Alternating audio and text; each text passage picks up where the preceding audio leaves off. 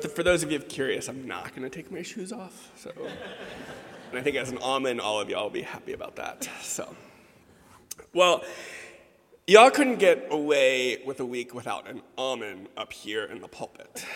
I am clearly the less attractive, the less articulate, and probably less well known almond, which is probably in part why Katie asked me to speak here in the first place.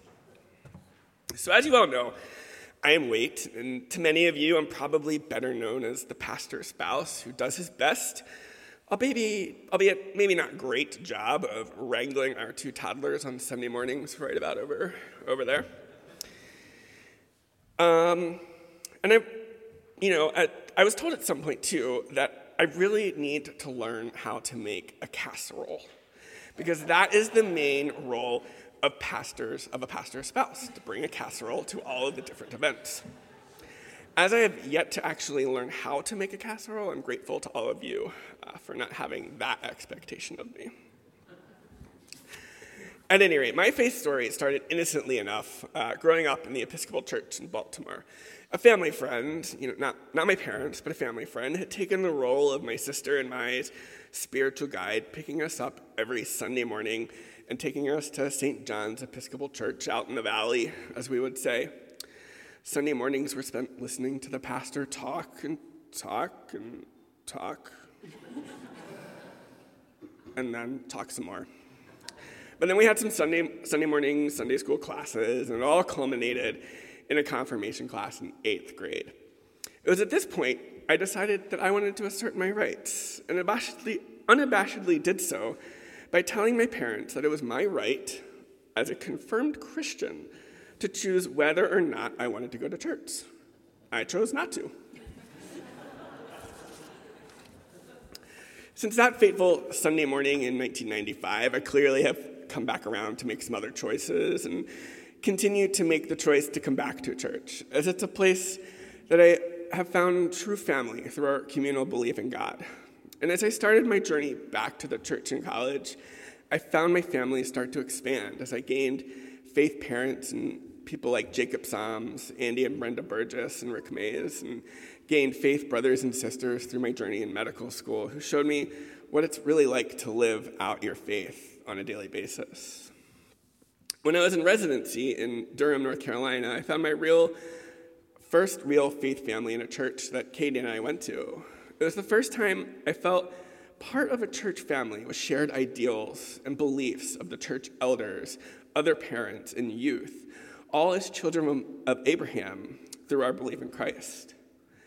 And this was felt most, especially on the death of my dad in 2016. Katie and I, with Molly in utero, made the drive back from the funeral to Durham, and upon arriving home, we found our refrigerator stocked with groceries donated by the session of the church. Our house was decorated with signs of love from the youth of the church, and a warm dinner, okay, pizza and beer, with friends less than 20 minutes after we got home. I knew that the family we had gained through our church was a family that was there to support us as we went through one of the hardest chapters of our lives. I like to think, too, that in that time and place, I was able to show God's love to others in that church by being a youth mentor, mentor to the kids in the youth group. I knew that showing up week in, week out was what it means to be a family, and I wanted to do my part to be a family for them.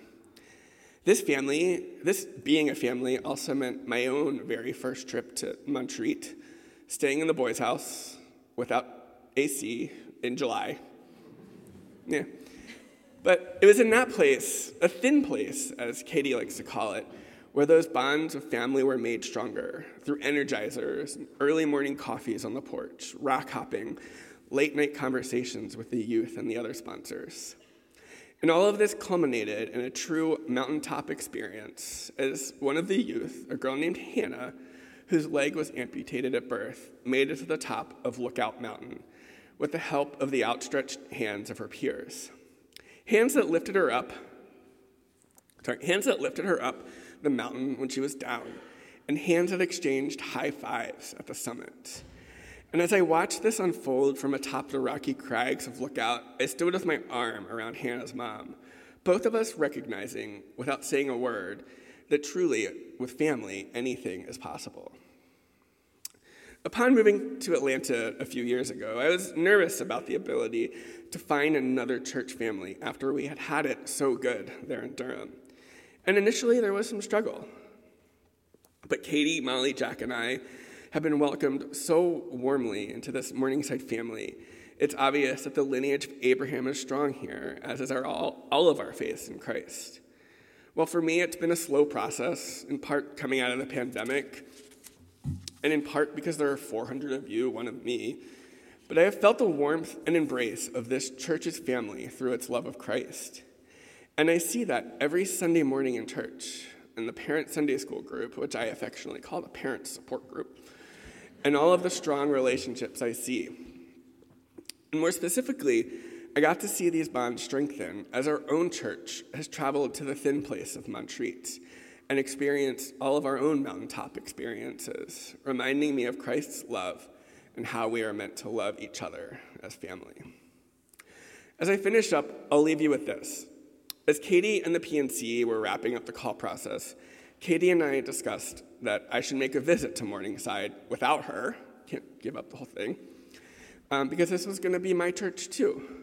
And so on a Sunday morning in early March of 2020, I did what Katie and I dubbed a stealth visit. And with the little smiles and knowing nods to those on the PNC, like Alex and Tom and Jeff and the others. Who, um, and I sat with the Freeze family um, as a friend visiting from Florida. They didn't realize they were moving to Florida at the time, but we, just, we all made it work. But I sat with them just as a friend. And we sat right around where we sit now. And it was that Sunday morning that I realized that this place was a special place and is a special place. Jonathan played Amazing Grace on the organ, a hymn that was played at my dad's funeral. And I knew then that the people here were going to be a part of my next family.